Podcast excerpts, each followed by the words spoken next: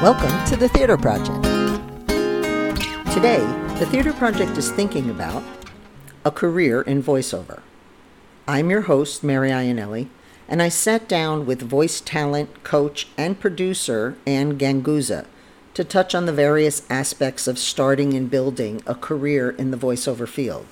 We hope you enjoy. So, Anne, thank you very much for doing this. These podcasts are for our younger audiences as well as just our patrons who might be interested in different aspects of the arts.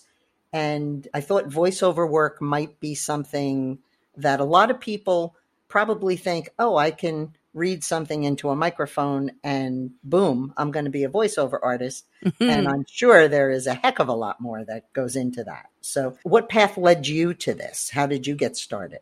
Well, interestingly enough, I uh, I went to school. My degree is in uh, engineering, computer graphics engineering. So I started working out of school for um, an uh, an orthopedic company designing uh, hip and knee implants, and so that was a lot of fun. I really truly enjoyed it. I got my corporate experience. I worked there about for about six years, and then transitioned into education and technology because I happened to meet actually my to be boss at a computer class up in Boston Boston and we kind of hit it off and he said, Hey, would you like to teach, you know, my adult and continuing ed classes at night, the computer software? And I said, yeah, you know what? That sounds that sounds like a whole lot of fun. Why not? Right. So I started teaching and I fell in love with it and really kind of felt like that was where my calling was. And I still feel that to be the case.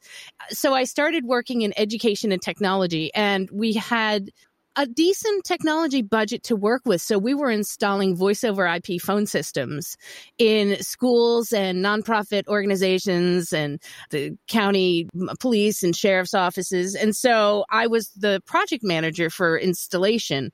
And at the end of the installation of the telephones, I'd be like, okay, you guys just need to record that welcome greeting and the phone tree. And everybody be like, no, no, you'll do that, right? And I said, uh, okay. So by default, I became that person. And back then you would go in and you recorded it on the phone. So you'd pick up the phone and you'd record that, you know, thank you for calling. You know, your call is important to us. And so I got to be that person and I would lock myself in an office, pick up the phone and I would be recording into the phone. And during that time, like nobody could bother me. So it became like a real kind of a, a really fun world to go in and, and develop a character and I really, really enjoyed it. And then afterwards, there was just a bunch of people that said, Hey, I heard your voice on the system. Was that you on the system when I called the other day? And I'd be like, Yeah. And so most people said, Well, you should do something about that. so I, I didn't even know there was such a career such as voiceover. So I, I looked into it. I studied, um, you know, I started coaching with some voiceover instructors that were really wonderful created a demo and started working in it part time. And then that's how it kind of evolved. And I continued my career in, in the education and technology field for about 20 years. Oh, and, oh, wow. and afterwards, I was like, well, you know what? I think I'm going to give this voiceover thing a, a go at being full time. That's really how I fell into it because I really, really enjoyed it. I love the creative aspect of it. And because I had, I was pretty well versed in technology, I also like the combination of, you know, the like the hard the microphone and the audio editing and all that technology that went into it. And so I kind of fell in love with the the blend of the two, the technology and the creative. Okay. And what are the different types of voice work that are out there? So, really, anytime you hear a voice but don't see a face, that's voice work. So, it could be the commercials you watch on television, telephony, like I, you know, I pick up the phone and somebody says, thank you for calling, you know, please leave a message. Could be telephony. It could be corporate narration, those videos that you see on YouTube or on a company website. It could be promos for television shows. It can be audiobooks that you listen to in the car. I mean, there's just so much. What animation, of course, the things that you watch on television, right. and the and video games, the games that you play on video. So wow, yeah. That is a lot. Lots of different genres. Do people usually pick one genre to focus on or do they kind of go over the broad spectrum? I think that when they first get started, they're initially attracted to a genre. There's a lot of people who are like, well, you know, I've always made character voices, or I can imitate, or I can, I have a good voice for this particular character. So a lot of times people will come into the field kind of knowing that, or imitating people they've heard on television or in their favorite cartoons or their favorite video games. And that usually gets their interest in it because they have so much fun doing it. And then once they get into it, you know, they can kind of evolve and spread out. I think there's a fine line between saying that you want to do it all because I don't think all of us are good at every genre, but there are genres that kind of build upon one another. So, for example, I love the geeky stuff. Like I, you know, I'm, I, I think I'm a teacher at heart, so I love e-learning. Anything that requires me to learn, you know, and voice as I learn, I think that's really awesome. And then also my little stint in in the corporate America, I love doing corporate narration because I get to work for a lot of different companies, and I'm I'm the CEO. so, you know, whereas before I was working for someone else, now I get to you know be the CEO CEO of my own company and I get to voice for a lot of different companies because those are both e-learning and and uh, corporate narration. They're kind of long format, so I kind of get into the long format type. I also love medical narration because I worked for an orthopedic company. So give me the the tougher the word, um, the more I love the challenge. and how would somebody know? What are the skills that somebody needs to do this work, and how would they? How would they tell if they have it? Mm-hmm. Well, you know that's interesting. There's um there's a lot of people say, how do I know that you know this is for me, or I can do this, or you know, do I have the do I have the voice for this? And interestingly enough, I mean, we all have voices that are uniquely beautiful and different.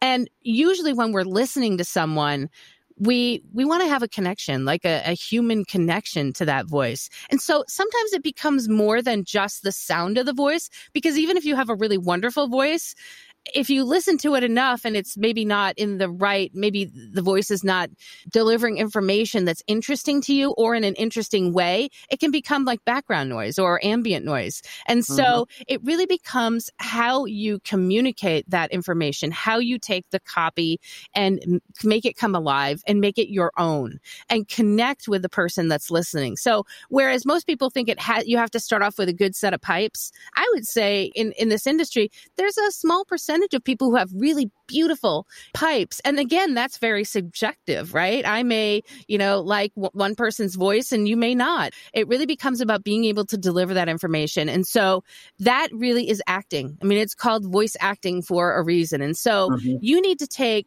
words on a page and make them sound as if they are just coming out of your mouth, like you and I talking. And that's a hard thing to do because when we learn to read, or at least when I learned to read, you know, we sound the word out from left to right. And if you haven't read what it is that you're going to deliver, right? And you just start reading because you're a good cold reader, that's a good skill to have, you know, cold reading. But sometimes cold reading, you kind of try to get away with just reading it and can, and it's hard to connect when you're just reading the information and getting it like as you speak it because mm-hmm.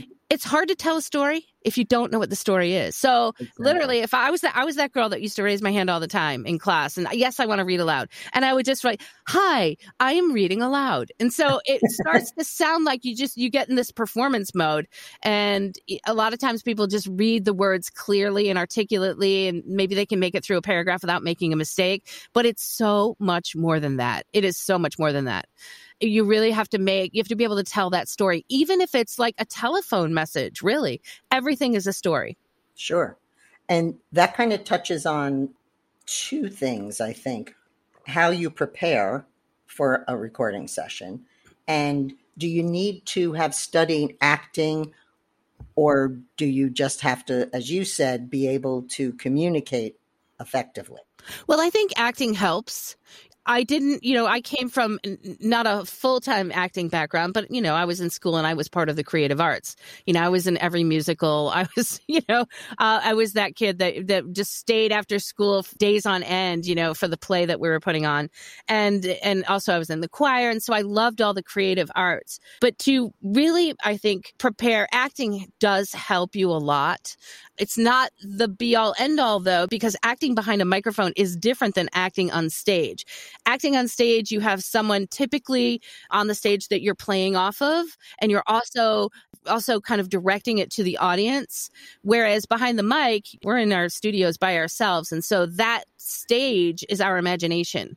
You have to be able to really imagine that. And sometimes it's difficult because people who are really good at reading forget that they're on a stage when they're behind the mic. So to prepare, if you can get the script ahead of time so that you can read through it a little bit, and most times you get it ahead of time, sometimes you don't with that, the cold reading skills come into play. And if you can read ahead and assess what's happening in the script and assess in that sentence that you're saying, what are the important words in this sentence? Because what you need to do is elevate those important words to the ear.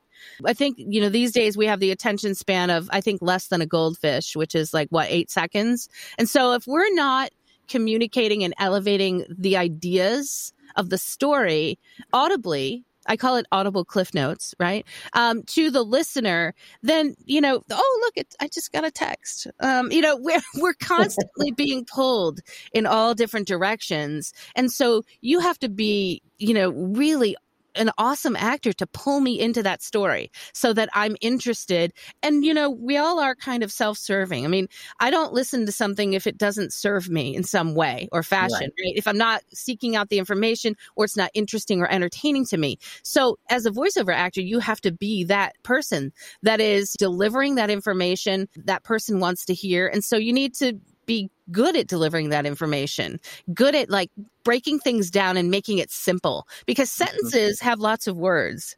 And especially when you're talking about long format narration, maybe some e-learning modules. And I, look, I'm a teacher. I was a teacher for 20 years and I, I'm telling you, like everybody always complains about the e-learning, you know, is not engaging. Well, part of that I'm going to say is the person behind the mic because if you think about it, who was your favorite teacher in school? Probably it was the one that was passionate about their topic. They cared about you. They cared that you learned something and that emotion came through in their voice. And that's what's got to come through when you're voicing an e-learning module. It can't just be like, I am very articulate and I'm going to read this properly and accurately. And it's just, that's not engaging at all. You'll lose your audience. You lose your student in like a minute, if not, right. you know. if you're not talking and not even just e-learning but if you're not talking to the person who's listening why should they have to listen exactly it was kind of like me when I would sit in the back of the class and like, and the teacher would be going on and I'd be like, oh, she's not going to be able to see me. Let me just write the, and I would write the note. You know, let me write this note and pass it because she's just not paying attention. So that's kind of behind the mic. If you're not paying attention to the listener and in an engaging conversation with them, then they don't, they don't necessarily have to listen. That's true. I know there are certain acting vocal exercises for singers and actors mm-hmm. and things they go through. Are there exercises that you do prior to getting ready to record? Mm-hmm. Yeah. Um, and not always. It really depends on like at what point of the morning do I do I need to voice something when the job comes in? Um, because a lot of times in the mornings people have a lower voice, and so if I want to have a lower voice, I may not warm up quite as much, so I can keep that lower voice. But just like a singer, I have uh, I have a great app on my phone called Appcompanyist, which has singing scales on it, and I absolutely love it. I do lip trills. Sometimes I just you know read read aloud. There's a lot of books out there. Rodney Saulsberry has a great book on uh, on tongue twisters. He's just a whole lot of fun. So there's yeah, and you know, red leather, yellow yellow leather. See, I can't even do it right now. Uh, but those types of tongue twisters, which can help you to warm up. Okay. And when somebody is first starting out, how should they start getting into it? I think first of all, they have to find out if they really love it and, you know, maybe find out more about the industry. And there's a lot of great, there's a lot of great information out there, but there's also a lot of information where people are trying to sell, you know, do a quick sell of here, I can create your voiceover demo. You can make money at home. And so my advice there is if it sounds a little too good to be true, it probably is because again, this is not just reading words on the paper. It's so much more than that. And typically you don't know what you don't know. It's kind of like if you take singing or music lessons and you're you're starting to develop an ear, you need to develop an ear for your own voiceover and be able to tell if, you know, are you sounding believable? Are you sounding authentic? And so I would say if you have some trusted sources out there, to you know find out what this industry is all about and i you know i mean if if you listen to this episode and people trust me after listening i mean i have a couple of blog posts that i have about how to get started and things that you need to consider and some good book recommendations some good coaching i think coaching is is really important. You can try to do everything on your own and, you know, do everything online and look it up. But I, I'm going to say that in this industry, there's so many people that think it's, oh, it's simple. I can just get into it. That they get into it, they make their own demos, and then they try to go out and get work and they wonder why it's not happening. Because it's not just also about your voice. I mean, if I could spend eight hours in my studio voicing things, I don't know if I would, but um, I could spend the majority of my time voicing things. But it's also it's a business. You are a freelancer, and I don't even like to call it a freelancer. You, I mean, you are, but I like to call it you're an entrepreneur. You have to wear all the hats of the business. So a lot of people get into this and they realize that they're not necessarily cut out for marketing themselves. So you can have the best voice in the world, but if nobody knows about it, you can't sell it. Mm-hmm. And that is typically when people get into this, they're looking to make money. If it's either a career change, um, even if it's a part time gig, they're looking to make some money. I mean, you don't want to do things for free out there, that's for sure, because you want your, you know, your expertise to be valued. It becomes a very critical I guess I'm going to say it's a very important thing when you are a, a full time voice artist or even a part time voice artist that you know what your skills are worth and that you charge appropriately because otherwise then everybody in the world can do it and nobody will really make good money at it. And so for, for us, it's, it's a skill. I, I practice, I coach with people, I invest money in my studio, I invest money in my marketing, I invest money in my website. It's all very important so that people know that they can hire me. Okay. And I do want to touch on the marketing aspect, mm-hmm. but first I want to talk a little bit about the technology. How much should somebody expect to spend to get their initial setup? Are there certain mics or uh, mm-hmm. headsets or soundproofing? What do they really need and and what would you recommend for them somebody just starting out? Yeah, there there are a lot there's lots of information out there. It's kind of like what computer should I buy or what, you know, what car should I buy? I mean, it's that what equipment should I get? You can get a decent mic that you know you can work with for a few hundred dollars. Usually you need you need a microphone, you need an audio interface and more than likely you're going to use a microphone that is not a USB microphone because they're not the quality as the other condenser microphones that you can get that work with an audio interface. So a microphone, an audio interface, a computer, obviously, an editing, an editing software, a DAW, so that you can edit it. And you need a space that is probably acoustically treat acoustically treated so that you're not recording and then sounding like there's noise in the background the dog is barking you know the neighbor's mowing the lawn and so that really is where i think the big crux of the what do I do? There's there are people who work out of their closets, you know, because the clothes act as a great acoustic buffer. When we go traveling, the typical kind of remote setup would be take the ironing board that's in the closet, put it on top of the desk, and then take the extra comforter in the in the closet, put it over the over the ironing board so it's like a tent and then put your laptop and your microphone and then take the extra pillows and put the extra pillows to the left to the right behind and above your microphone and then you just wow. go into the tent and you record and usually you have a decent mic that the pickup pattern is more in the front of the mic so you don't get a lot of echo from the back and, you know, that's what we do when we travel, you know, and, and go into hotels, which don't traditionally have good acoustic settings. Right. You mentioned audio interface. Mm-hmm. What exactly is that? So the audio interface, so you have a condenser mic, which usually is connected with an XLR cable, which is a round cable with three pins in it. And you have to connect that to something. And typically you can't connect that into your computer. So the audio interface is like this box that does the analog to digital translation. So that while you speak into the mic, it goes into the, in the audio interface, which is doing the translation from analog to digital.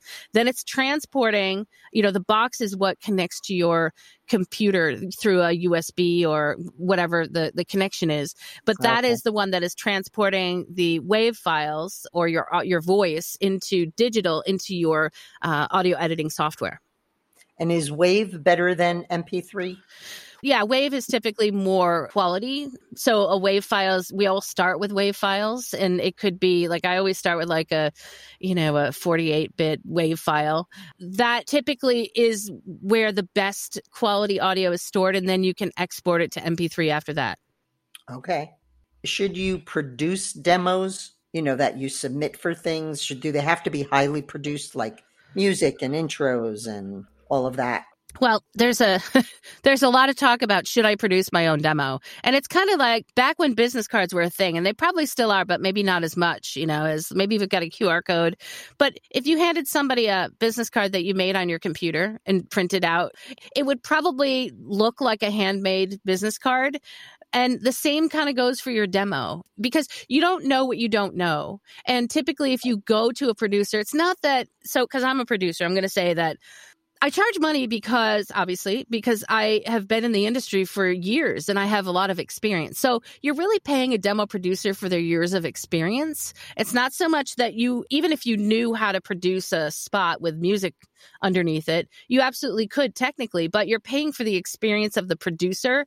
They know what is marketable in the industry today. They know what types of industries are buying. They know the market. And so therefore they're going to put together a demo for you that sounds with the current trends as well as understanding the right copy to give to you to showcase your acting ability. So again, if you try to self produce, you don't know what you don't know yet, right? Maybe you haven't developed an ear yet to find out or to hear if you're really being authentic, if you're really being conversational, or if you sound announcery. That's the right. big telltale sign when you're getting into this is that you sound like all those commercials that you used to hear uh, depending on your age, you know, a woman of a certain age, I've heard commercials, you know, for years and we tend to mimic. And what's really happening now is that advertisers aren't looking for that announcer sale because it doesn't sell, right? People, we're a smart consumer base. We don't want to be told what to do. We want, we want to be communicated with and say, Hey, this is an awesome product. Have you tried it? You know, and it's so, and it's much more conversational, much more engaging and authentic because that sells. That's why our voice voiceover trends, our casting directors are asking for conversational, nothing commercially, nothing amount announcery. And the funny thing is, is that sometimes you'll hear what comes out and it does sound commercially, but whenever whenever we're auditioning, the specs say nothing commercially. Okay. Really depends on who's listening and who's directing at the other end, and or what the client wants. Maybe the client has a, a sound in their head, and that's why it's so subjective in this industry too. Is the people directing you have a sound in their head of what this is what our voice should sound like. This right. is what should sell our brand, and it should sound a certain way. And if you're a good voice actor, you can take direction. Well, I talk about with my students all the time. I'm like, look, you don't need me to teach you how to be announcery. We all kind of have that innate ability in us to just go, Hey, thanks so much. You know, and, and so we all have that innate sound in our heads. We have to fight that to be the authentic, engaging conversational voice, which sometimes the copy is not written in a way that makes you feel conversational. Okay. And just touching on the, the equipment, one more, we mm-hmm. talked about the mic. What about a headset? Is is there... oh yeah headphones? Mm-hmm. Okay. So microphone, which connects to your audio interface, which connects to your computer, and then you're gonna have audio editing software. And yes, headphones. I have my favorites. I have all different colors that go with my brand, but I love the Audio Technica headphones. And I actually have so many people asking me, what should I buy? I have a page on my website that has recommendations as well oh, on awesome. on good equipment to buy. Mm-hmm. I love my I love my colored headphones. Um, I have red, orange, blue, white, black. Mm, I'm waiting for a hot pink there to come go. out, but you know, I always try to color coordinate. and then something else I heard about was de-essing audio. So de- sometimes sometimes people are sibilant, meaning their s's. They, they it almost sounds like a whistle or it's very evident. And so de-essing is a software that uh, usually comes with a software that can help to soften the S's and not make them so high and whistly. Okay. And that's what de-essing does. I'm fortunate that for whatever reason, I don't really have I'm not really sibilant. So I'm happy about that. But there are some people when you listen to their voiceover and their recording, you can hear that the S will sound high, very high pitched. And so okay. a de-esser will actually help to tone that down. Are there some audio editors that are reasonably priced but still provide good audio quality for somebody just starting out? I think it's really very personal. It, it's it's your personal choice. What is easiest for you to use? Because I have a Mac, I use a, a software called Twisted Wave, which is made specifically for the Mac, and it's just a very simple one track audio editing program. You don't have to be. I'm not. I'm not an audio engineer. I work with audio engineers to do demo production, but I am not an audio engineer, and, and I don't really want to be one. I just want to be able to to give you know to provide my clients with good audio. And so for the past 15 years, you know, you typically only provide one track, and that's your vocal track. You're not typically putting music behind your spots. Uh, once in a while, I'll do it for people if they want like on hold messaging. I can do that.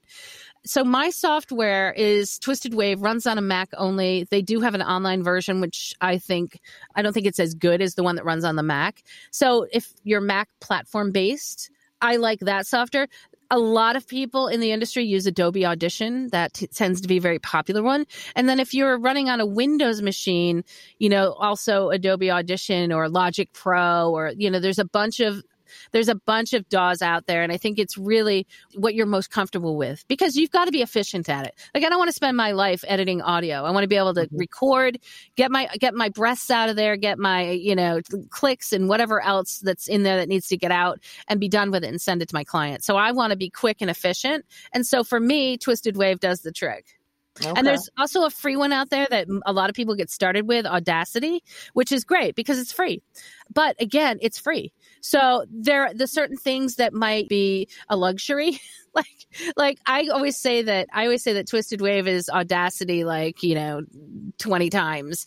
Um, because Audacity in order to zoom up into a waveform, so if let's say you need to remove a click, you have to do a, like a control character a few times to zoom close enough into the wave to get to it.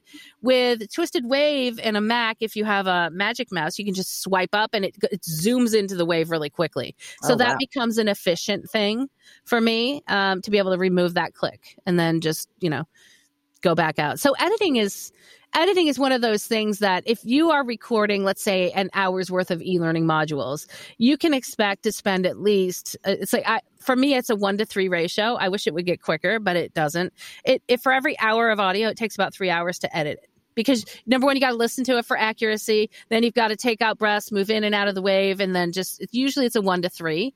And you can also outsource that as well if you don't want to spend your life editing, which I have a love hate relationship with it. so. And then I thought I had read somewhere that there was some talk about watermarking your mm-hmm. auditions, mm-hmm. I guess, so that people can't steal them. Steal them. Yeah. You know, there are people that talk about watermarking. I've never watermarked my audition just because I think it's when you present, here's my audition to a client and you've watermarked it, you've already said to them you don't trust them. You know, because I, I think you might steal it because the watermark you can hear, obviously, it's an audio watermark. Oh, okay. So you, typically that's what happens. And so what I do if I if I'm think possibly that maybe you know if there's a whole script and they're like, hey, just record this is your audition and it might be like a whole minute or two minutes and I'm like, wow, that's is that the whole script? And so if that happens, I might change the name of the product. I might change, you know, if there's a phone number, I'll change the numbers around, and I'll also may not do the whole thing. So it really depends on how I feel. You really have to like that that's where your business sense comes into play. Where did that job come from or where did that audition come from and can you look them up? Do you know like who are they as a company and how long have they been in business? And so there's just a lot of things that innately as a business person you can look into to see if they might be a trustworthy first client. And usually every time uh, if i have a new client i will um, make them prepay me at, at least 100% i ask for 100% of the payment up front so that and i and i ask for it to be done electronically. So that way i know that i've got okay. the payment and that way i know great i can trust this client. They obviously you know are going to pay me and because most of our work is done online you know and in our home studios. So you really have to have like a, a business savvy when you're working with new clients. I mean you don't want to be stiffed by clients and right. have them take your audio and then not pay. So it really becomes a whole a whole nother you know aspect of your business which is kind of vetting your clients. And the cool thing is is you own it. You're the ceo you get to work with who you want. And right. so you become good. I mean i over the years i've become good at at um, you know kind of checking things out and vetting my clients. And i i am actually really proud to say this that i in you know over 15 years i have never not been paid. Oh, that's so all. yeah. So it's just kind of worked out where you know i've done my homework ahead of time if I get like let's say an inquiry from somebody through email and they don't have a signature file or you know they don't have a company name associated with their email sometimes that makes me look into it and I, I'll ask more questions. What does your company do? You know and that you know that really becomes the the whole process of vetting which is important. Okay. And for somebody who's just starting out they've they've set up their audio and and their little room, the recording room. Um, where do they go to look for for work? Like, how do they get started with that? I know for acting, you can go to you know casting mm-hmm, mm-hmm. things. Are there are there those for voiceover work as well? Yes. Yeah, there are online casting sites. There are, you know, production companies and advertising agencies. You can do some direct marketing. Um, the online casting sites, you pay a membership fee they've really evolved over the years. When I first got into the business, online casting sites, like they call them pay to plays, were just coming on board and they were really some good opportunities to get work. And the nice thing was is they didn't play a middleman so much as they didn't manage the job. So it would be here's the job posting and you would fill out a profile and if you matched the job description in the in the description they would send you the audition and so i got a lot of clients and a lot of repeat clients that way so i would do a job and they would be happy with it then ultimately they would come back to me, you know, for mm-hmm. more work. And so that was a great way of establishing a client base in the beginning. But now pay to plays have been around for quite a few years. And what they've done is they've elevated, now they have um, tiers of membership. So, you know, if you want the most expensive tier, and I think on one of these platforms, you know, they're like $8,000 or $10,000 for wow. being at the top tier. And the top tier supposedly gives you top of the line search. You know, if, if the job, when the job comes in, you get the opportunity first to audition for it they've evolved with tiers. And the interesting thing about that is that as a as somebody buying into an online casting site or a pay to play, you don't know. Like how do i know that i show up at the top of the search engine? It's really difficult. So you kind of are just leap of faith here take my $5000 or whatever that is and let me get the best jobs first or the opportunities anyways. It's worked out well in some on some platforms for people. There's other platforms that the community has been aware that maybe there are some unethical business practices where the you know the company might be trying to manage the job. And so let's say if the client has a thousand dollars to pay the voice talent the pay to play state um, putting out that job may take you know over half of that which is they've already charged you for membership. So now they're going to charge you for managing it which you know and you can't contact the client and it just becomes kind of a mess. So the pay to plays have become a love hate you know for for the voice talent industry for all of us out here. And so a lot more of us are marketing our own selves and doing direct marketing and agents as well are a portion. So i say put yourself in front of as many opportunities as you can to get that work and you would find those opportunities where so, like I said, online pay to plays, they're out there. There are different sites. There's, you know, Voice123, there's castvoices.com. There's a bunch of them out there. Uh, VO Planet is one. The other one I won't mention because that's the one that I we feel is mismanaged. Um, but they're out there. Bodalgo is another one out there. It really depends. They're all different pay to play sites. Then there are direct marketing, which if you wanted to, you could go into Google and type in production companies in Southern California and then find the websites and try to find the contact and then direct market to them and send an email or call them up, which is that's a tough one because if you've ever gotten an unsolicited email in your, you know, inbox and you know how you feel about those, usually it's I'm like, "Oh my god, leave me alone. How'd you get my name? You know, how'd you get my email address?" So, you know, that's the tough part about the direct marketing through my VO Boss platform, my my podcast, I offer a product called a Boss Blast, where we have a list of over ninety thousand creative agencies that we've we're in agreement that we can market to them. So voice talent can come and purchase a boss blast and they can be marketed under the vo boss domain as a voice talent um, and they can you know showcase their demos showcase their previous work. And so that's a marketing that is a marketing uh, product that we offer. So that's and and the good thing about that is that the we've they have agreed to be marketed to. That's the biggest thing especially when you're talking about this day and age with spam compliance. You have to you cannot just send an unsolicited email you know selling your services. People can turn around and and fine you for that. Mm-hmm. f- because it's just you know i didn't ask for it. I did not give my permission. So there's lots of compliance rules and laws that you have to follow. Uh, and that's why i think the product that we offer is is really great because you've already got the permission.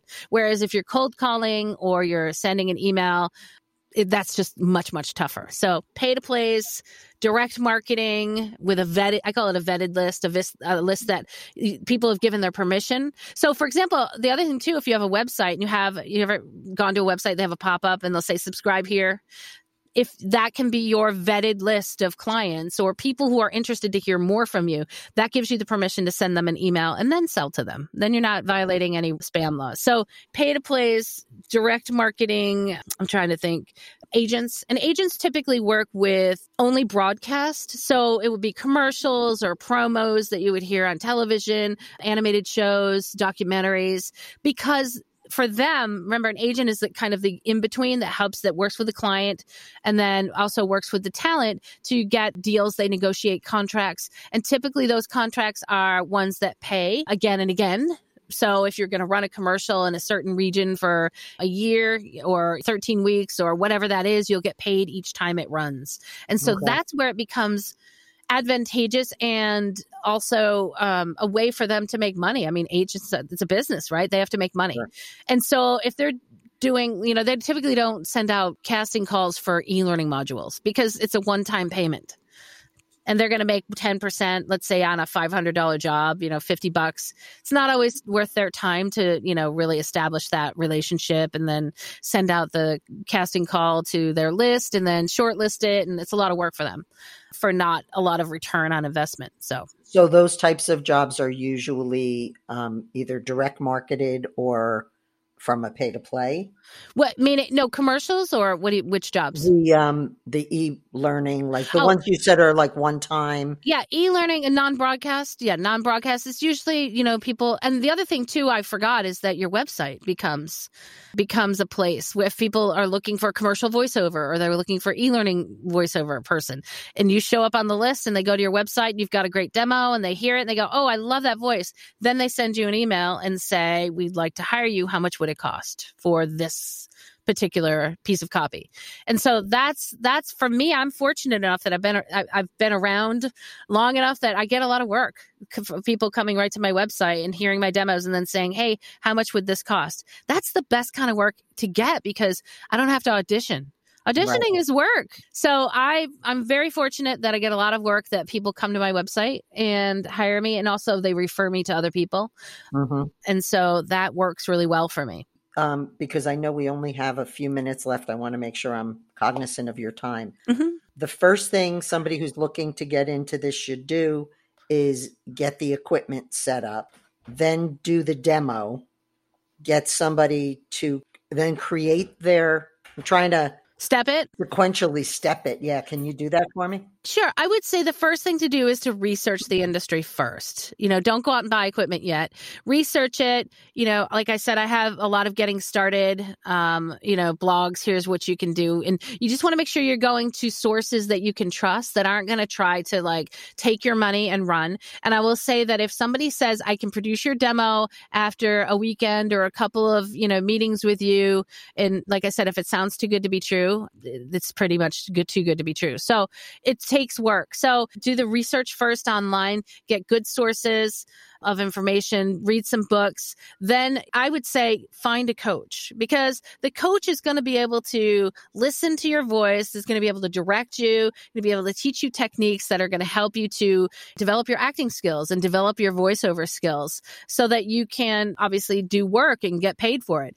Then when you're ready, you make a demo. You don't make a demo after t- meeting two times with somebody and then they direct you because you need to have the smarts when you get into your own booth to make those good acting choices and to make those decisions. So if you have a spot on your demo, I want you to be able to recreate that on your own. Think about it. We go to school for years, right? Or we even work a job 40 hours a week. And so how can you make a demo and say you're a professional voiceover actor when you've only spent two hours of your life doing it? Right? it just doesn't make sense. So find a good coach, find a mentor that can help you along and make the investment. It really is an investment in a business. Don't try to do it for free because you'll get what you pay for. Mm-hmm. Invest in a coach. And then when the coach, if you have a good coach, that coach will only produce your demo when you're ready. Produce a demo because that is your profile, that is your calling card, that is your resume. And then you should have a website because every good business these days should have a website. Um, you'll have to develop that. And then you're going to have to market yourself. And that includes that website, the social media, maybe, you know, figuring out joining a pay to play and then direct marketing through a vetted list that will help and then get work and keep in mind that my te- that my overnight success came after 10 years of hard work. That's really what it, and Malcolm Gladwell yeah. says 10,000 hours, right? You put your 10,000 hours in. So just keep in mind that it is something that it's not going to typically come overnight. You know, it's very, very rare that, that things happen overnight. As a matter of fact, it's almost impossible, but there's always that one person a lot of times if you're looking at that one person and it seems like they're an overnight success, they probably put a whole lot more than, you know, one night into it. So, so hopefully that helps. That does. That does. Thank you. Now, also with actors, there's union, non union. Do we have the same in yes. voiceover? Yes. And so there's union and non union for voiceover. And typically the union is the stuff that, again, gets the royalties and residuals. It's the, anything that's broadcast. Okay. And union also, though, has a, a good part in audiobooks. So uh, union's not going to handle someone doing e-learning modules. Uh, they're not going to handle somebody doing a corporate module or one-time non-broadcast fee. So if you are doing really well commercially, and you let's say you just booked a national campaign for, I don't know, Verizon or or whoever that might be, then you might need to be part of the union and then you then follow the union rules. The good thing is that the union is there to help you to negotiate and they're help to protect you there. But there are a lot of people in this business that aren't part of the union. Like, for example, people doing a lot of e learning work or corporate narration or medical narration, they may or may not be part of the union because their business is running fine. They're able to handle the negotiation on their own.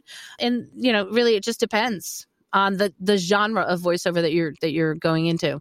Now with actors, there's one union for stage acting, there's another for movies and film but you have to like in film you have to put in so many hours or do something. Is it the same with voiceover or do you just join pay your dues and then you can apply for union well yeah jobs. essentially that's it. Or if you've gotten a job let's say that you auditioned and it was a campaign and you got the job then it becomes like all right you don't have to join the union just yet.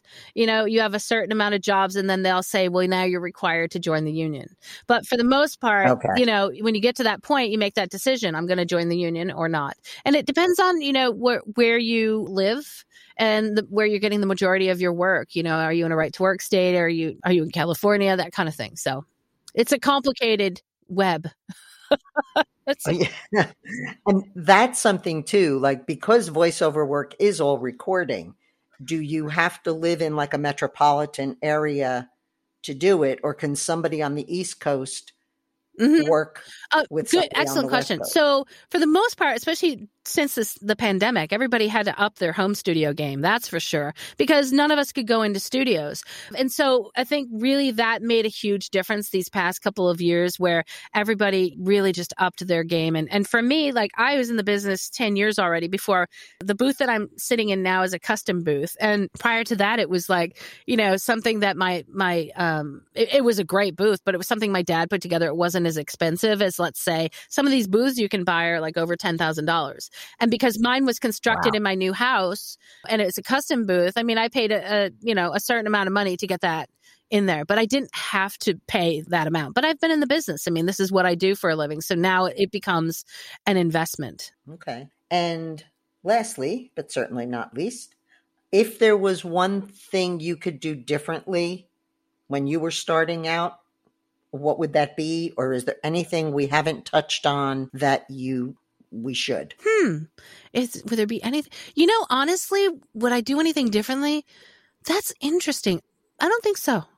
to be honest with you, I've been really Okay. happy with my journey. Hey, it got you yeah, I, are, I'm right? I'm really happy with the journey. I worked really hard, you know, and I never gave up. And I think that that was part of it. And I think one thing that was probably key for that was I, I think I've always been a person that kind of follows my gut. And for me, it works. And so if it's not ringing true for me, then then I'm usually not happy. It doesn't bring me joy, and I'm not going to be as fulfilled in it. And so for me, this pursuit of a voiceover career and doing it full time, the really cool thing is, is that I'm able to completely design my business exactly how I want, right? I love doing voiceover, but I also love teaching, but I also love, you know, sharing information. So my, my business is divided into like three different brands. One is my voiceover brand. The other is my coaching brand and the other is my demo production brand. And the other is my, well, podcast. So it really becomes, I get to divide my business up the way I love. I spend 50% of my time educating people and coaching and doing demo production, the other 50% doing voiceover, which to me is wonderful. But then I shouldn't say the other 50, but then I have, like I said, my VO Boss podcast, which is a, a passion of mine. I have a group called the VO Peeps, which, you know, is like an online group of people that we do online workouts. So I've really been able to create my own business and create my joy and create and, and it, it has got to the point where I, I'm able to make a profit, which is important. I got to help pay the bills, right? I've been able to make a profit on all of these tendrils of my business. It's weird. People are like, what do you call it tendrils? I don't know how else to say. It's my tendrils of my business. And so I don't have anything that I would do differently. I've given myself grace. If things didn't work out, I simply changed direction. I don't even like to say failure, but it is you embrace the things that you fail. But what I do is I dip my toe in the water, and if things don't appear to be working out, I'll change direction. And, and that's how I've been able to evolve and feel successful and, and be successful in the business. So that would be no regrets.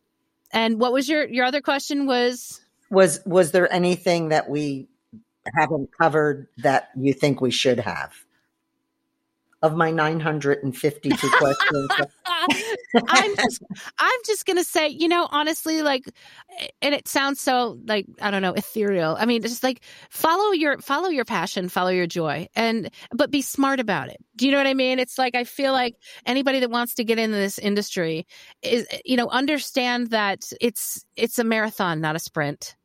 And I think if you remain true to yourself and you work hard, just like if you were doing any, you know, if you're starting any business, you have to have some business sense. So do your research, education, education, education. Coaching is, you know, I have to say, and that's not because I'm just a coach. I think education, that's, you know, I spent like half of my life already in education.